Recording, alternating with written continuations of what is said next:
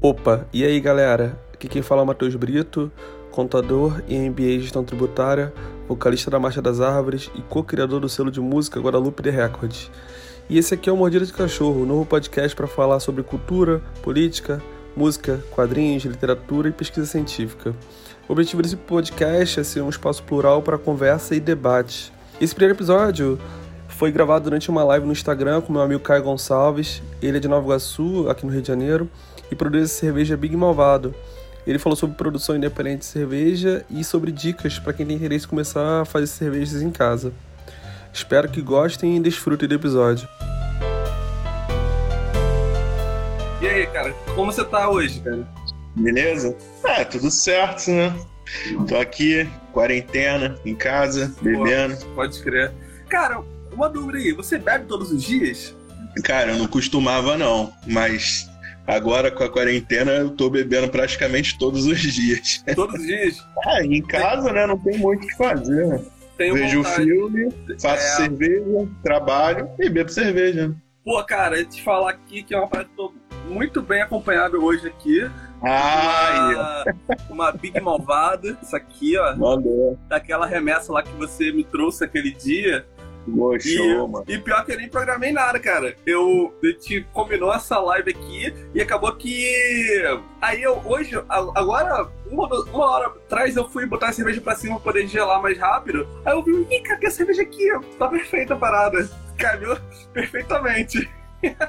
Pode crer, depois eu pensei nisso. Por acaso tu tinha me dito que tinha guardado mais uma. Cara, eu falei, de repente foi, ele ia Não, mas foi sem querer. Eu nem planejei nada em relação a isso, de verdade. Eu nem planejei nada. Então, cara, sábado, né? A gente tava trocando uma ideia, né? No Google Meet, né? Eu, você, o Duque, é, sua esposa, a Usana, né? Aí, tipo, aí eles deram um pinote pra gente, ficou só nós dois na conversa. Aí começou a falar sobre cerveja, né? Eu fui, você pergunta pra você sobre cerveja. Quando eu te conheci, você já era cervejeiro, então não te conheci antes de, de, de, começar a produzir cerveja. Aí, tipo assim, você te faz perguntas a respeito de dúvidas, porque eu não conheço nada de cerveja, só gosto de beber mesmo. Você faz perguntas, né? Você começou a responder e tal. Uhum. Aí eu falei, pô, vamos fazer uma live, cara. Acho que seria maneiro por as pessoas, sei lá, é. Ter, é, ficarem sabendo. Então, cara, acho que na verdade é uma pergunta assim que meio banal, mas tipo assim, por que você começou a fazer cerveja? É, não, não é uma pergunta meio banal. É, tô, acho que a maioria das pessoas sempre perguntam isso, na verdade. Assim, eu comecei em 2016. A princípio fez exatamente uns quatro anos agora, acabou de fazer. Eu comecei mais ou menos em julho de 2016. E tipo, eu comecei porque eu descobri que dava para fazer cerveja em casa. Para mim até então, igual muita gente pensa até hoje, né, que tipo cerveja é um negócio que você consegue só fazer na indústria, né? A gente não tem essa noção. E na verdade, cerveja dá para fazer em casa. Quando eu descobri isso, aí, pô, fiquei doido, né? Porque eu gosto muito de beber cerveja. Eu falei, caraca, dá para fazer cerveja em casa. Eu comecei a pesquisar muito. Eu pesquisei muito, né? E era uma época que eu tinha terminado a faculdade e aí não tinha emprego ainda, então eu tava com tempo. Aí eu falei, pô, vou fazer alguma coisa. Então comecei a pesquisar muito sobre cerveja artesanal, como é que fazia, os processos. Nessa época, 2016, não tinha, tipo, um boom de cerveja artesanal igual tem hoje. Hoje em dia você consegue encontrar, tipo, vários canais no YouTube que ensinam a fazer, tem muito curso online, presencial. Naquela época não tinha tanto, era uma coisa mais rara. Tinha, já tinha uma galera no YouTube fazendo alguma coisa. Eu comecei a pesquisar muito, assim, né, de internet mesmo. E aí fui, cara, comprei uma panela ali na loja em Nova Iguaçu, comprei um fogareiro ali numa outra loja. Aí comprei os, os insumos, preparei uma receita lá, que eu catei da internet, e fui com a cara e coragem lá com um amigo meu, a gente fez na cozinha dele. E aí deu certo, né? A cerveja. Assim, hoje em dia, né? Eu acho que melhorou bastante, mas, mas deu certo. E assim, o mais interessante na cerveja artesanal, quando você faz ela em casa, é que, tipo, o resultado, na verdade, é tão bom quanto, ou se não melhor, do que uma cerveja feita na indústria, né? Uma cerveja industrial, feita lá com todos os processos. E isso eu acho que é uma das coisas que mais me atraiu, na verdade. É você conseguir ter um produto final de uma qualidade altíssima que você consegue fazer em casa. Que a gente pensa às vezes assim, ah, uma coisa caseira nunca vai ficar tão bom quanto uma empresa faz, uma indústria faz. E na cerveja é diferente. Você consegue resultados muito melhores às vezes do que a própria indústria, né? Por exemplo, qualquer cerveja que você faz em casa, tem certeza que é melhor que qualquer cerveja da Ambev, por exemplo. É claro, mas aí você tem questão de paladar, gosto e tudo mais. Mas assim, o resultado é profissional, na verdade, né? Da cerveja que você consegue fazer em casa. É, isso é o que mais me atraiu na época, depois que eu fiz a primeira, né? Primeira, eu fui lá de entusiasmo, né? Vou fazer cerveja, vou fazer cerveja, porra, cerveja em casa. E assim, você faz uma batelada tipo 10 litros, 20 litros, né? Eu comecei fazendo 10 litros. Eu falei, caraca, vou fazer cerveja de uma vez só 10 litros de cerveja. Eu fui mais no entusiasmo, mas depois que eu vi o resultado, depois de umas duas, três, quatro vezes, aí, pô, aquilo me pegou. Eu falei, caraca, isso é muito bom. Fora a possibilidade que você tem de cerveja, né? Você tem a possibilidade de fazer, cara, você não ficar preso ao que, ao que te vendem. Você faz a cerveja que você quer, tiver ideia na cabeça. A possibilidade é infinita de cerveja. Pô, já vi gente fazendo cerveja de tudo quanto é jeito, entendeu? Que aí faz cerveja, tipo, com cacau, faz com café, tem gente que faz, tipo, com pimenta, noz moscada, fruta, então, você pode fazer tudo que você imaginar de fruta, o pessoal faz. Então, assim, você vai misturando a infinidade de coisas, você não fica preso a algo que querem te vender. Você faz a sua cerveja, né? Então, assim, gente que faz muita cerveja, tipo, com planta, por exemplo, com extrato, é uma infinidade, cara. Tem gente que já fez, tipo, já vi vídeo de gente fazendo cerveja até com biscoito wafer. É mesmo? É, é. Mas assim, cara, é, quando você começou assim, você comprou material apropriado, específico, ou você comprou coisas diversas e você foi adaptando, assim? Então, nesse meio cervejeiro, né? Quem é cervejeiro caseiro, mano, tem uma coisa que se chama gambiarra.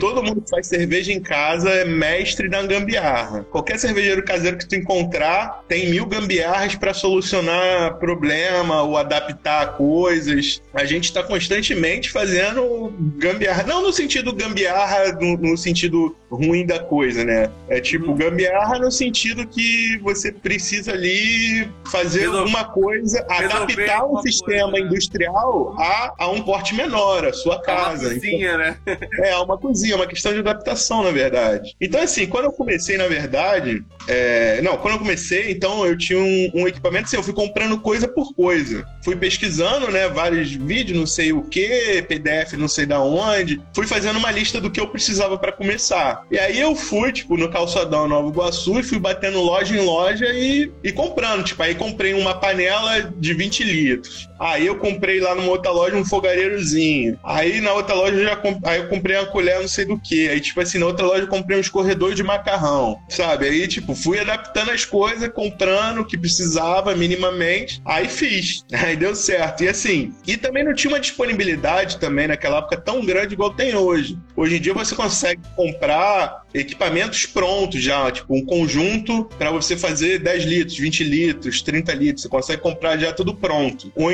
panelas automatizadas, que faz tudo num, numa panela só, já com controle de temperatura automático, digital. Hoje em dia se vende já muito kit pronto. E eu acho que é a melhor coisa para quem está começando, depois também. É, se fosse naquela época, é, assim, também tem a questão do dinheiro, né? Você montando, você consegue pesquisar coisa por coisa e tentar fazer um pouco mais barato. Mas vale a pena comprar um kit já pronto para fazer. Existem kits baratos para quem está começando com de, de 10 litros, 20 litros, que valem a pena. É, seria legal depois você, se você quiser, botar alguns links pra galera que quer começar, pra galera que tá acompanhando aqui a live, que quer começar a fazer, sei lá, ah, em casa.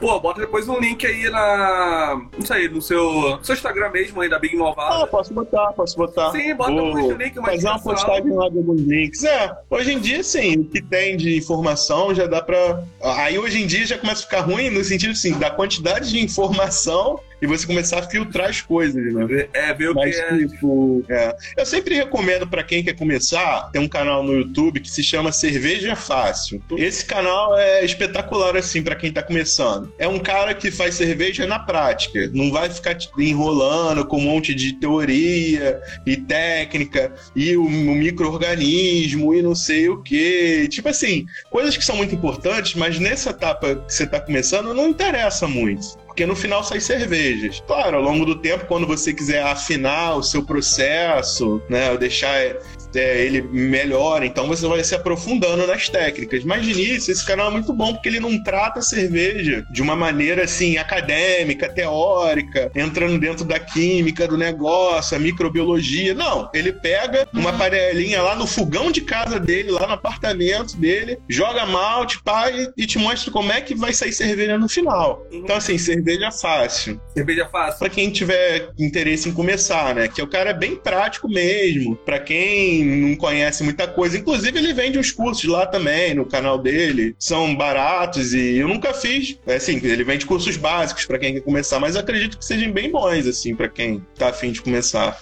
Mas, por exemplo, os produtos, os insumos, no caso, né, para você produzir.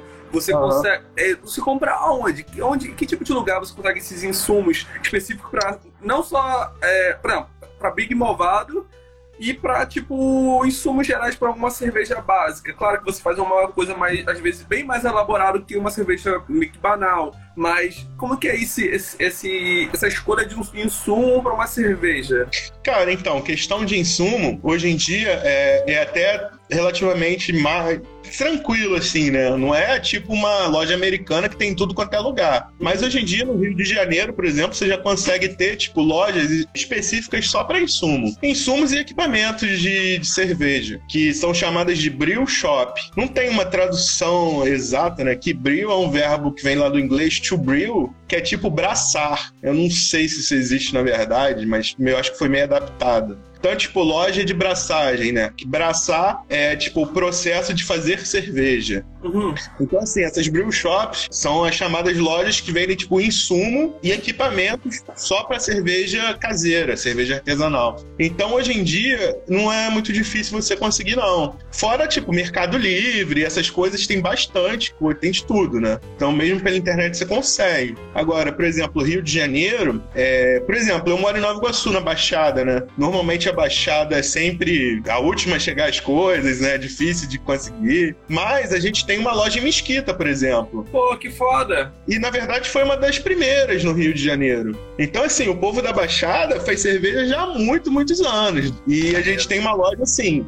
de insumos, malte, lúpulo, equipamento, levedura, em Mesquita, né? É, pra Baixada inteira é muito fácil acesso. Então a gente tem uma loja lá em Mesquita, tem outras lojas, né? Essa loja em Mesquita é 2Y11. A gente tem a Malte Art lá em Vila Isabel, tem Jacu Maltes lá no Flamengo, tem, se eu não me engano, Enigmalt, que é na Barra da Tijuca. Então, assim, tem uma meia dúzia de lojas aí que espalhadas pelo Rio de Janeiro que você consegue de boa, né? E essas lojas enviam pelo correio, fazem delivery também. Então não é muito difícil você conseguir é, os insumos, não. Antigamente era bem complicado, né? Eu peguei já a época, em 2016, no quando essas lojas estavam surgindo, então consegui comprar em loja, né? Mas antes disso, o pessoal que faz mais antigo fala que era só pela internet, tinha que importar muita coisa, era bem complexo. Hoje em dia é tranquilo. Quem faz muita grande quantidade, assim, consegue até comprar direto do revendedor, saca fechada de malte, tudo Nossa. mais. Então, a Mariana é... fez uma pergunta muito interessante. Como é que você escolhe lúpulo? Cara, lúpulo é uma coisa complexa. Né? Lúpulo, assim, a primeira coisa coisa, o lúpulo, né? A gente tem que saber o que é o lúpulo. O lúpulo, ele é uma flor, né? E ele entra na cerveja para dar o amargor e, dependendo do que você queira na cerveja, ele também dá aroma na cerveja. Então, assim, toda cerveja leva lúpulo, que é o amargor, né? Que ela vai quebrar aquele dulçor da cerveja e é um amargor que é gostoso para o nosso paladar. É um amargor agradável. Então, por isso que é usado o lúpulo. Principalmente o lúpulo é usado para dar o amargor na cerveja. Então, teoricamente, quanto mais lúpulo, mais amarga a cerveja é. Só que dentro disso você tem uma variedade assim, cara, tipo, sei lá, existe mais de 100 tipos de lúpulos diferentes. E o lúpulo é uma planta de país frio, tipo hemisfério norte. Então os principais produtores de lúpulo são Estados Unidos, Alemanha, né, é, países da Europa em geral, Bélgica. França, né, a Austrália produz alguns também bem bacanas. É, então assim, República Tcheca, todos esses países são grandes produtores de lúpulo. E aí, na verdade, cada país desses, assim, que tem uma escola cervejeira típica, né? Por exemplo, a Alemanha tem uma escola cervejeira alemã, eles fazem a cerveja há séculos. A Bélgica tem outra escola cervejeira, né? Escola cervejeira, assim, que eu digo é o quê? Esses países produzem tradicionalmente estilos distintos de cervejas, né? Tem a escola americana. Então, assim, ao passar dos anos, esses lúpulos foram tomando a cara dessas escolas. Então, assim, depende da cerveja que você quer fazer, qual lúpulo você vai usar. Por exemplo, a escola americana de cerveja é a escola de onde vem as famosas IPAs, né? Que todo mundo hoje em dia fala de IPA, aquela cerveja bem amarga. Ela, na verdade, assim, nasceu, esse estilo foi, nasceu lá na Inglaterra, mas os americanos adaptaram para algo muito mais amargo e tal, eles modificaram. Hoje em dia a IPA, ela tem uma cara da escola americana. E qual é essa cara da escola americana? Vem exatamente do lúpulo. Por exemplo, a IPA é uma cerveja focada só em lúpulo. E os lúpulos americanos, no geral, eles são lúpulos com alto índice de amargor e muito cítrico.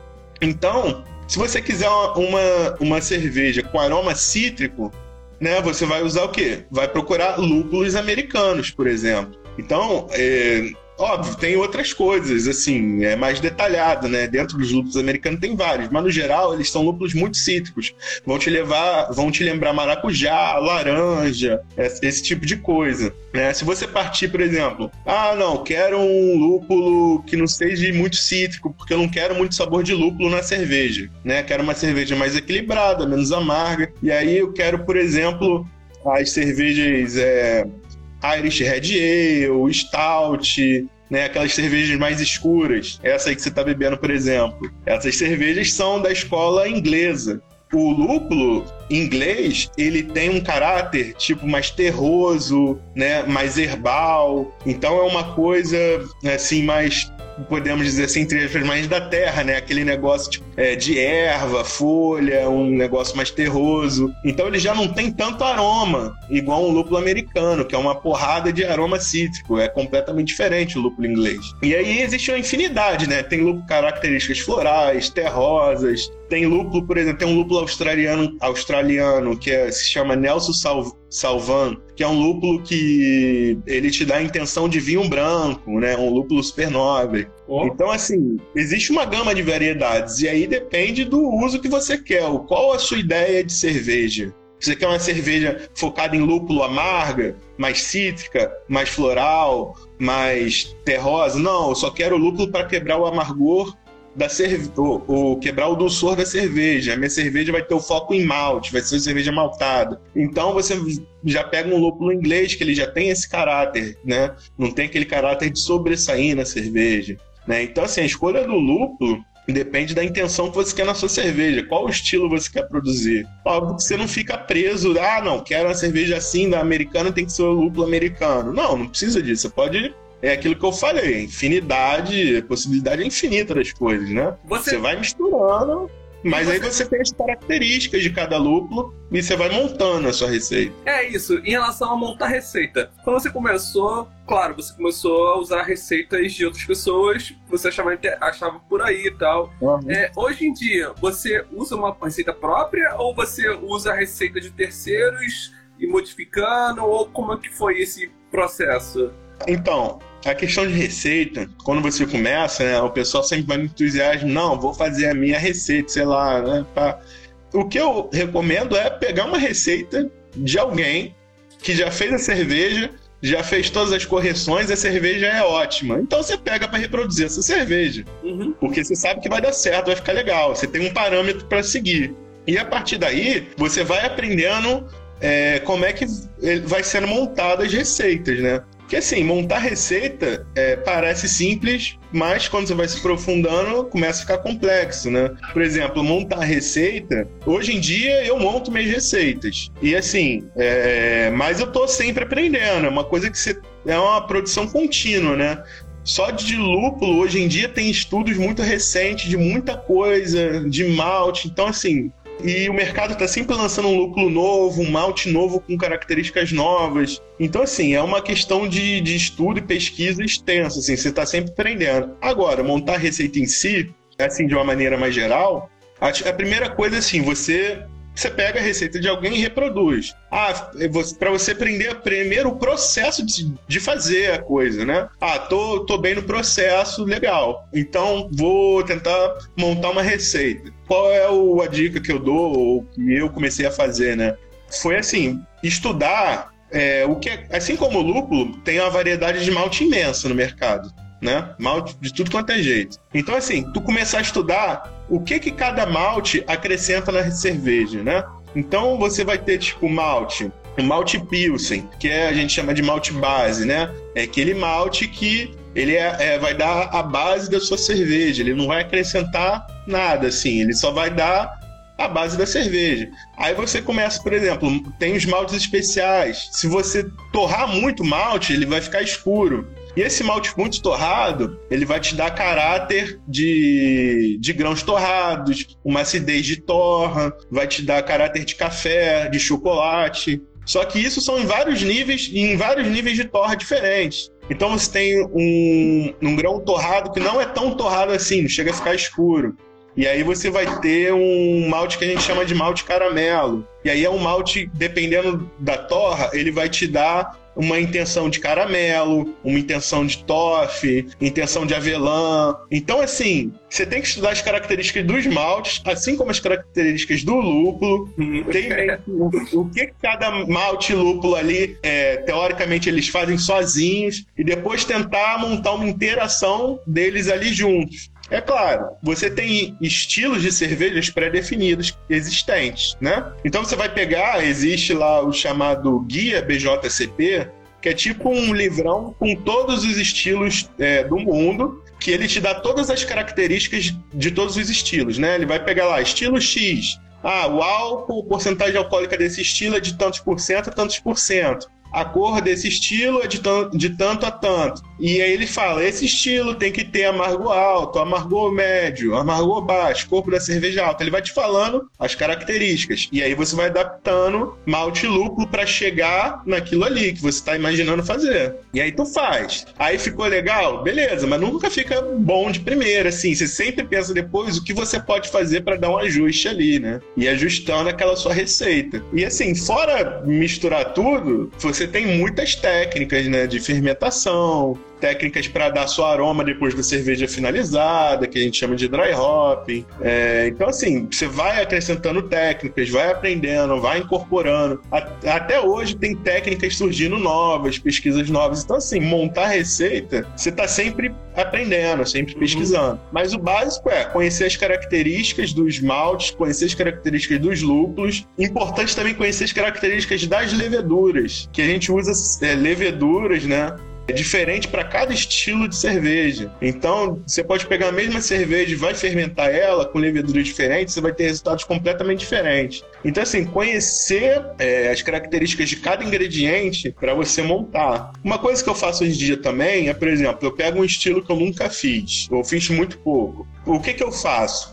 Em vez de eu pegar lá e montar do nada, eu pego, pesquiso quais são assim as, as grandes cervejas daquele estilo e procuro na internet ver se tem gente que já fez algo muito parecido com as cervejas comerciais. E aí eu, eu monto aquela lista lá, pego umas 5, 10 receitas de pessoas diferentes e vejo mais ou menos o que, que o pessoal tá usando. E aí eu monto a minha, começo a ter ideias. Pô, isso aqui ficaria legal. Ah, isso aqui eu acho que não vai ficar tão bom. Ah, esse cara usou muito, eu acho que dá para usar pouco, mais, menos disso aqui. Aí você começa a adaptar na sua cabeça o que você quer, né? Por exemplo, a última cerveja que eu fiz, tá fermentando aqui, é uma stout, né? Uma cerveja escura. Fazia muito tempo que eu não fazia uma stout. Então, assim, eu fiz acho que uma vez ou duas, sei lá, e muito tempo sem fazer. Então, assim, eu já aprendi muito mais coisas. Desde então, eu falei que a minha receita do início eu acho que não estava muito legal. Então, o que eu fiz? Comecei a procurar cervejas desse estilo, assim, consideradas muito boas no mercado. Comecei a pesquisar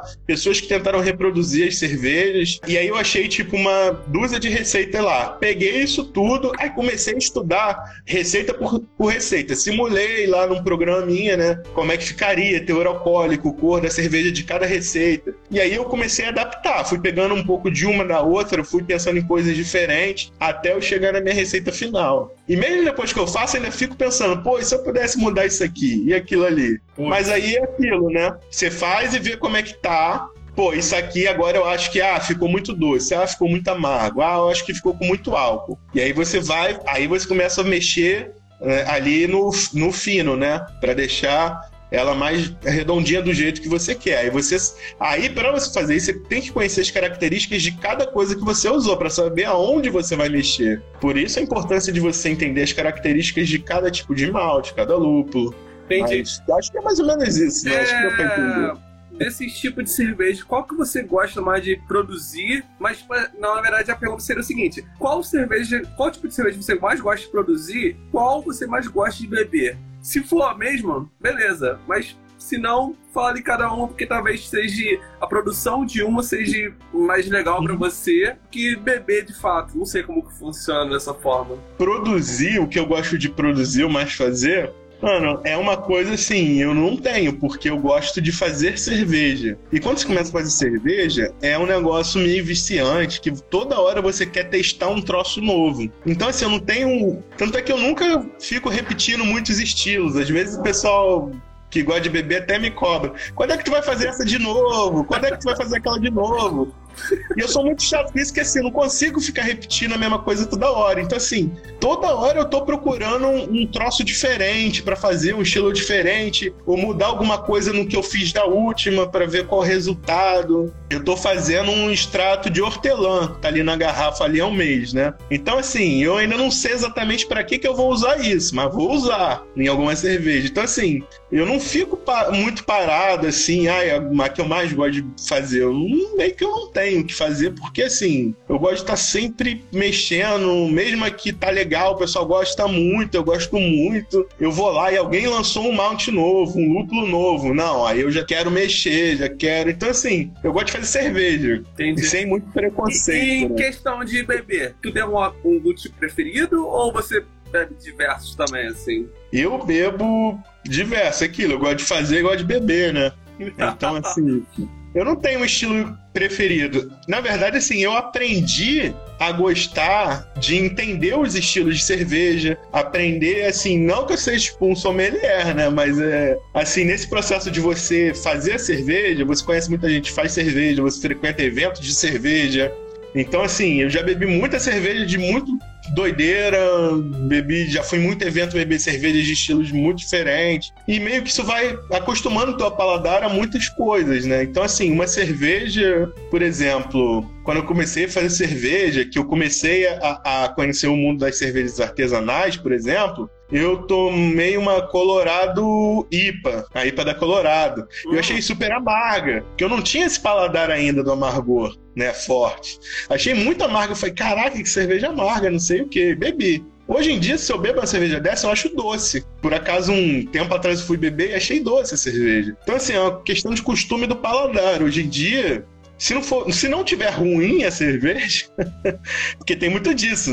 Tem gente que, que acha que fez porque tá um sabor diferente, é, tá legal e é artesanal e pronto. Não é bem assim, né? Tem muita cerveja que é ruim, não tem jeito. Eu já fiz cerveja ruim, é, a vida de cervejeiro caseiro é essa. Né? Volta e meia, tu vai topar com a cerveja ruim, ou uma cerveja que deu errado alguma coisa. Acontece. Então, assim, de beber cerveja, cara, eu bebo tudo. Lógico, assim, a gente, porra, churrasco em casa, verão, aquele churrasco que vai beber o dia inteiro.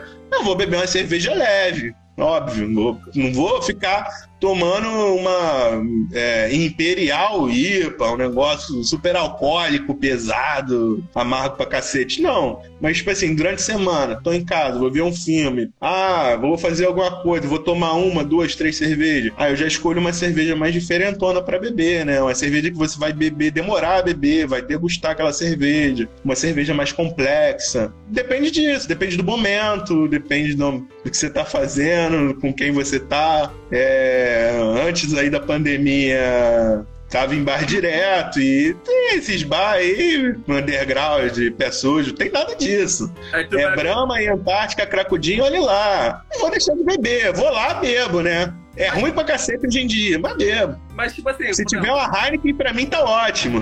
Mas se você tiver num boteco, se você prefere pegar. Ó, que formato de cerveja? Tipo, um litrão, 600ml, um latão, latinha. E isso também seria uma, uma próxima pergunta em relação às diferenças desses tipos de engar uhum. engarrafamento. Eu não sei, não sei qual seria o nome. Engarrafamento de cerveja. Quando ela é engarrafada, é, muda. É, eu não, eu não, a gente chama de invase, né? É, tecnicamente. Eu não, conheço, tipo, uhum. o, o, porquê que muda o gosto, mas é, é, quando eu bebo de, em formato diferente, a mesma cerveja dá gosto diferente. Isso, isso é fato. Vai beber, caraca, a mesma cerveja, se beber em, garra, em garrafa de 600 em, em latinha, é, é, gosto diferente da mesma cerveja. Então, primeiro você me fala a respeito do qual que você escolhe num bar em relação à sua preferência uhum. e o, o, formato, claro, depende também da disponibilidade local, etc. Depois, conta a respeito de diferenças desse tipo de, de engarrafamento, não sei. Começa aí, fala aí. Então, cara, assim, aí depende do bar o que, que ele vai te oferecer, né? Por exemplo, eu, quando eu chego no bar, lá eu vejo assim, se pelo menos tem, por exemplo, hoje em dia tá bem comercial, por exemplo, a Eisenbar, Heineken, essa cerveja você encontra com certa facilidade nos bares. Então eu vou nessas assim, principalmente, né? Ver se tem pelo menos a Eisenbar ou uma Heineken. Se tiver, eu peço. E elas só tem 600, na verdade. É, tem lata, mas é difícil barra com lata, né? Então assim, normalmente tem elas 600, né? E aí eu peço elas, se tiver. Se só tiver, por exemplo, Brahma Antártica, só tiver Ambev assim, Brahma Antártica, Aí depende do número de pessoas. Na verdade, é isso que tá bebendo comigo. Né? Se tiver eu, mais um, mais dois, eu costumo pedir 600. Que o litrão ele vai ficando muito quente, né? E cerveja e Brahma Antártica esquentou um pouquinho, é meio tragédia. Então, assim, a questão assim, é mais ou menos isso, né? Eu chego e procuro, tipo, uma famosa por um malte, né? Igual o pessoal fala por aí, assim, no, nos bares. Mas se não tiver, então, para mim não vai fazer muita diferença se lata ou garrafa das, das outras, não. A questão da lata ou garrafa, existe uma diferença teórica, sim, de, de sabor entre uma e outra. A questão, quando você toma num bar, por exemplo, compra no mercado, às vezes não é nem questão da onde ela foi invasada, se é na lata ou na garrafa. Às vezes a questão é tipo, de armazenamento, de como aquela cerveja chegou até ali. Tem gente que larga no sol, chuva, joga para cima, joga para baixo, isso vai estragar a cerveja. Então, muitas vezes é questão do armazenamento, logística do negócio. Mas existe a diferença do seguinte: na teoria, a cerveja em lata é melhor do que na garrafa, que muita gente acha que é o contrário. É, ela né? só que é o contrário. A questão da cerveja em si é que na lata ela fica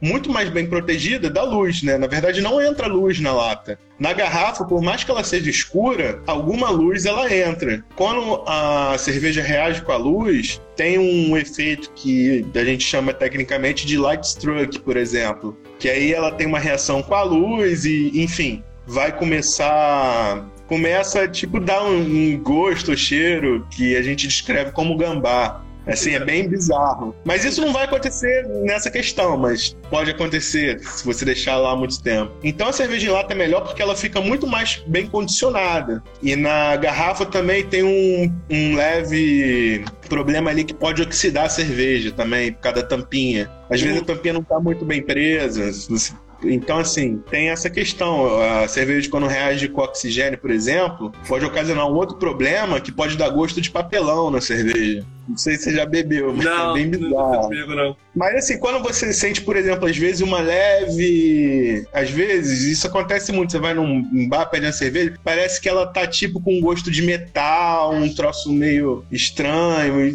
É mais difícil disso acontecer na lata do que na garrafa. A própria tampinha da garrafa, se, se a cerveja tiver muito contato com metal e tiver alguma parte enferrujada, ela pode, entre aspas, enferrujar a cerveja. Então vai, vai dar um gosto de metal na cerveja.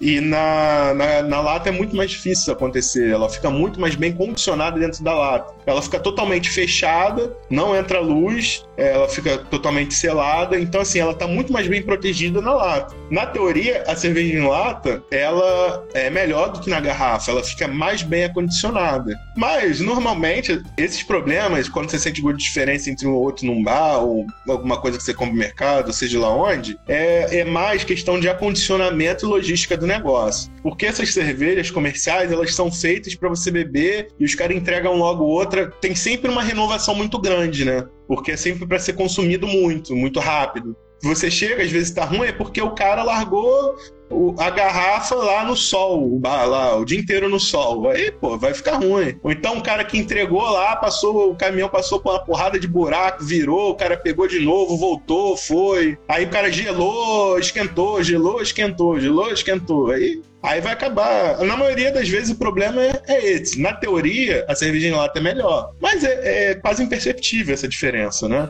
Mas a diferença, tipo assim, de essa lata tradicional tamanho brasileiro, não sei se tamanho no mundo todo, mas 350 ml, esse latão de 400 e pouco e o BRT de quase uhum. 600 ml. Você, quando você diz que esses são melhores teoricamente que a garrafa, qual tipo de latinha você está dizendo? Qualquer uma, não importa muito o tamanho. Mas, por exemplo, se você beber uma de 350 ml e um latão, tem diferença de gosto. O pessoal fala muito disso também, tipo, uh, ah, o litrão é diferente da garrafa de 600. O latão é diferente isso da latinha. Depois fala do litrão também.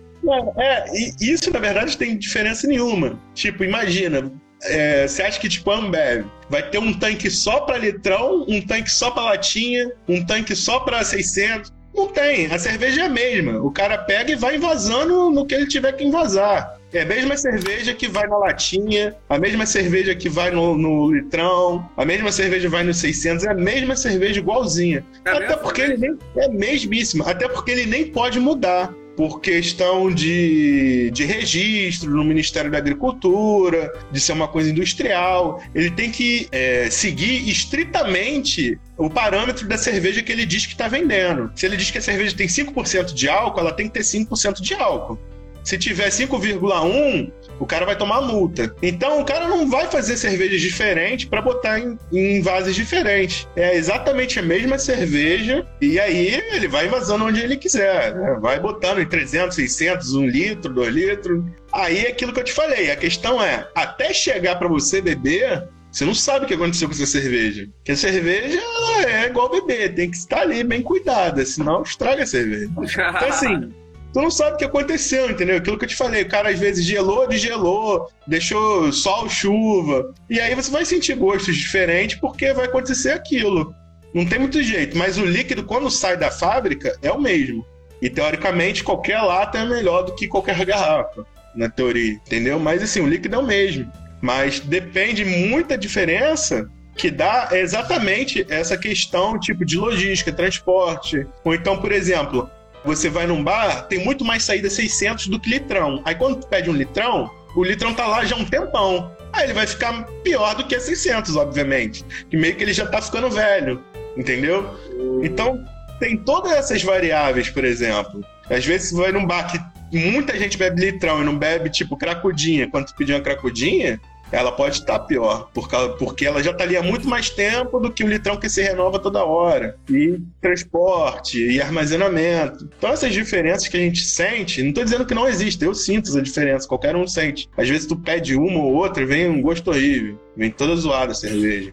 Então... Mas principalmente o líquido é o mesmo, mas assim, até ele chegar ali no teu copo, que é, que é a questão do negócio. Entendi. Pô, interessante. Então, cara, um tempo atrás aqui na meio dessa conversa, o Medina, ele fez uma, uma, pergunta que eu acho que bem relevante. Eu acho que seria legal você falar a respeito disso. A respeito de uma escola brasileira de cerveja. É, no caso, você. Não sei se você vai dar sua opinião ou vai falar em cima de fatos. Então, só, só explica se é fato ou se é opinião. Se existe hoje de uma escola brasileira de cerveja ou não, dê sua opinião a respeito. Cara, Tá, isso aí é um, um assunto meio complexo, né? É tipo aquele assunto que tá aí no momento. A minha opinião é que não existe uma escola cervejeira do Brasil, brasileira, não existe. Tem uma galera super entusiastas que diz que existe, mas para mim, assim, é um fato, não existe escola cervejeira brasileira, não existe. A escola cervejeira é algo muito maior do que você. Agora, existe gente que diz que tem a tal da Catarina Sour, que é uma cerveja genuína brasileira, um estilo brasileiro. Mas não é bem assim também que funciona. Na minha opinião, não existe isso. E escola cervejeira, cara, para o Brasil se tornar uma escola cervejeira, vai demorar, tipo assim, um século, pelo menos. Para você ser uma escola cervejeira, você precisa produzir lúpulo, produzir malte, produzir matérias-primas que tenham características daquele lugar. E principalmente você vai produzir cervejas com essas características formando um estilo de cervejas que são características do lugar. Então, assim, a gente tem, por exemplo, o que é a escola americana? A gente tem vários lúpulos americanos. Eles pegaram um monte de cerveja que já existe no mundo e adaptaram para os lúpulos deles. E aí criaram estilos novos. Só que eles produzem uma variedade imensa de lúpulos. E aí eles mudaram a cara das cervejas que já existiam antes e criaram novos estilos. E eles fazem isso já há muito tempo. Então é uma escola cervejeira. A Europa, então, não precisa nem falar. Os caras produzem cerveja há milênios, sei lá. E aí, quando tu vai no, na Alemanha, bom, eu nunca fui, né? Mas a questão, tu vai na Alemanha, tipo, cada bairro da Alemanha tem uma cervejaria do lugar. Então, existe uma cultura de cervejeira. Então os caras produzem malte lúpulo lá da Alemanha, que tem características de lá, e eles produzem estilos com as características dos insumos que eles produzem. Então você sabe o que é uma cerveja no estilo alemão. Você sabe que é uma cerveja do estilo belga. Você sabe que é uma cerveja do, do, estilo americano. Mas não existe cerveja do estilo brasileiro. A gente faz cerveja que eles fazem, na verdade. É, o Medina foi. E pra Medina... isso acontecer, demoraria muito tempo. O Medina fez uma outra pergunta que ele mandou aqui, interessante. É, mas para ser um estilo brasileiro, precisaria de matéria-prima brasileira ou outra coisa? Porque ele falou que em relação a ser tipo, quando tem cerveja que usa, usa frutas ou com rapadura que saiu agora, não teria nossas características? Não sei. E aí, o que tu acha? Sim, teriam, né? Mas é, é aquilo que, que eu te falei. Tipo assim, ali é só uma adição de especiaria na cerveja. Você produz uma cerveja com rapadura, e você bota a rapadura num estilo que já existe. Hum, Ela, pode entendeu? Entendi. A questão é, passa por aí. A rapadura, ou uma fruta aqui que a gente tem aqui nacional, é como se fosse só um adjunto na cerveja, uma especiaria na cerveja. Não, não é, um, é um tipo diferente que você também incluiu uma, uma É, exatamente. O que, que a gente faz? A gente pega um estilo que já existe e só acrescenta aquilo. Então, na verdade, você está fazendo um estilo é, por exemplo, o pessoal faz muito IPA com rapadura. Só que, tipo, você só bota uma rapadura numa IPA. IPA é um estilo que já existe consagrado americano. Então, na verdade, você só acrescenta um ingrediente ali, faz uma mudança. E isso não é um estilo novo. Entendeu? Isso não é uma inovação. Isso não é uma característica nossa. Ali é só uma mudança do estilo, uma característica, né? Você usa, por exemplo, se você pega Fruta, então, porra, a gente usa milhares de fruta para tudo quanto é negócio. Só que o pessoal vai e bota tipo um maracujá, uma laranja, fruta cítrica em geral. O que, que combina com fruta cítrica? Ipa e apa, que vem da escola americana, que eles usam lúpulos muito cítricos.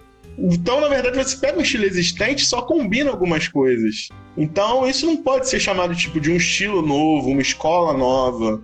Então, é, na verdade, aquela cerveja, uma IPA com rapadura, continua sendo IPA, né? Não é uma rapadura beer. Não existe tipo uma umbu beer. O pessoal pega uma Weiss e bota umbu, que é um do estilo alemão, e taca umbu no negócio. Então, não é uma, não é isso. Ela não deixa de ser Weiss, por exemplo. A IPA com rapadura não deixa de ser IPA. Por exemplo, a escola belga de cerveja, que hoje está um pouco embaixo aí, né? A gente absorve muito da escola americana. E a escola belga, na verdade, é uma escola de, de cerveja, de experimentação e de especiarias, é uma loucura. Escola belga são cervejas alcoólicas, cervejas encorpadas, e os caras fazem cerveja tipo com pimenta, noz moscada, é laranja, cravo, o que der na telha eles estão enchendo na cerveja. Então não é porque você botou um ingrediente que mudou a cerveja. Eles fazem uma doideira lá. Usam de tudo na cerveja, né? A cerveja de trigo deles, tipo, cerveja de trigo alemã. É só malte pilsen e malte de trigo. Pronto, cerveja de trigo. Aí a cerveja de trigo na Bélgica é o quê? É o malte pilsen, malte trigo. E aí é casca de laranja e semente de coentro. Os caras sempre botam um troço assim.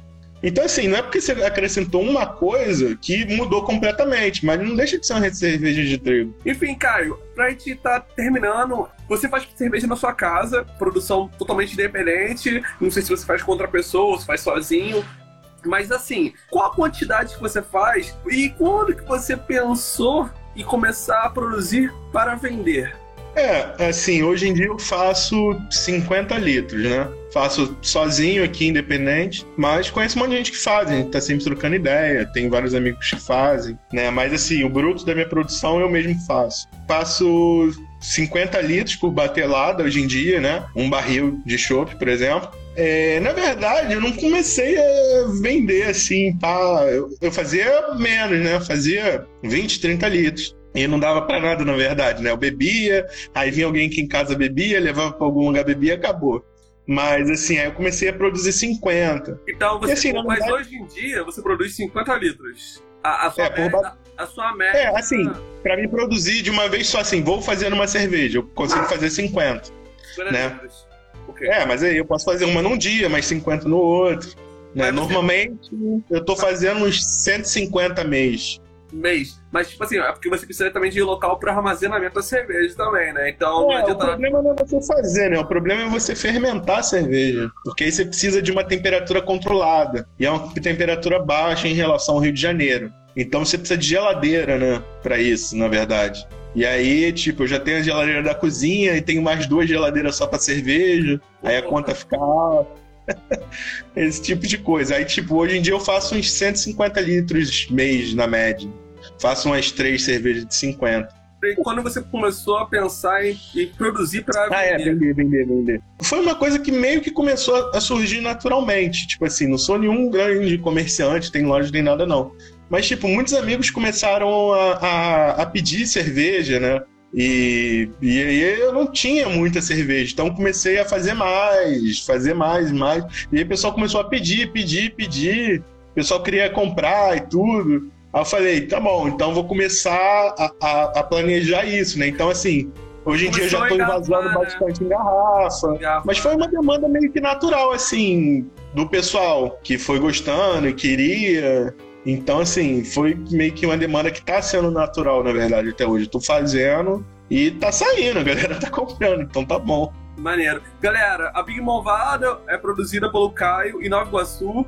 Ele faz independente, então, tipo assim, é produ ele faz a produção e meio que, tipo assim, ele faz uma quantidade e, e vende essa quantidade. Então, tipo assim, fica ligado no Instagram dele que ele anuncia lá que tem uma leva pronta e tal. Tô com uma garrafa aqui que era uma leva que ele fez anteriormente. Então, cara, é, eu tô tá- bebendo a outra aqui dele. Né? É, eu não consegui pegar essa. É, mas tipo assim, ele tá em produção agora pra sair. Então fique ligado que uhum. ele, vai, ele, vai, anunciar, siga ele no Instagram, Big Malvado Cerveja Artesanal, é isso? Isso, isso. isso. Big Malvado Cerveja Artesanal. Então, siga ele aí no Instagram, que ele vai estar tá anunciando. Cara, é uma cerveja feita em casa, a experiência é totalmente diferente. Então você vai ter um, uma experiência de uma pessoa que deu um amor, porque ele deu, deu o seu tempo e tá mandando entregar na sua casa aquela cerveja. Então, acho que vale super a pena você estar tá reservando um dinheiro, se você puder, claro, que esse é um momento difícil pra caramba pra muita gente.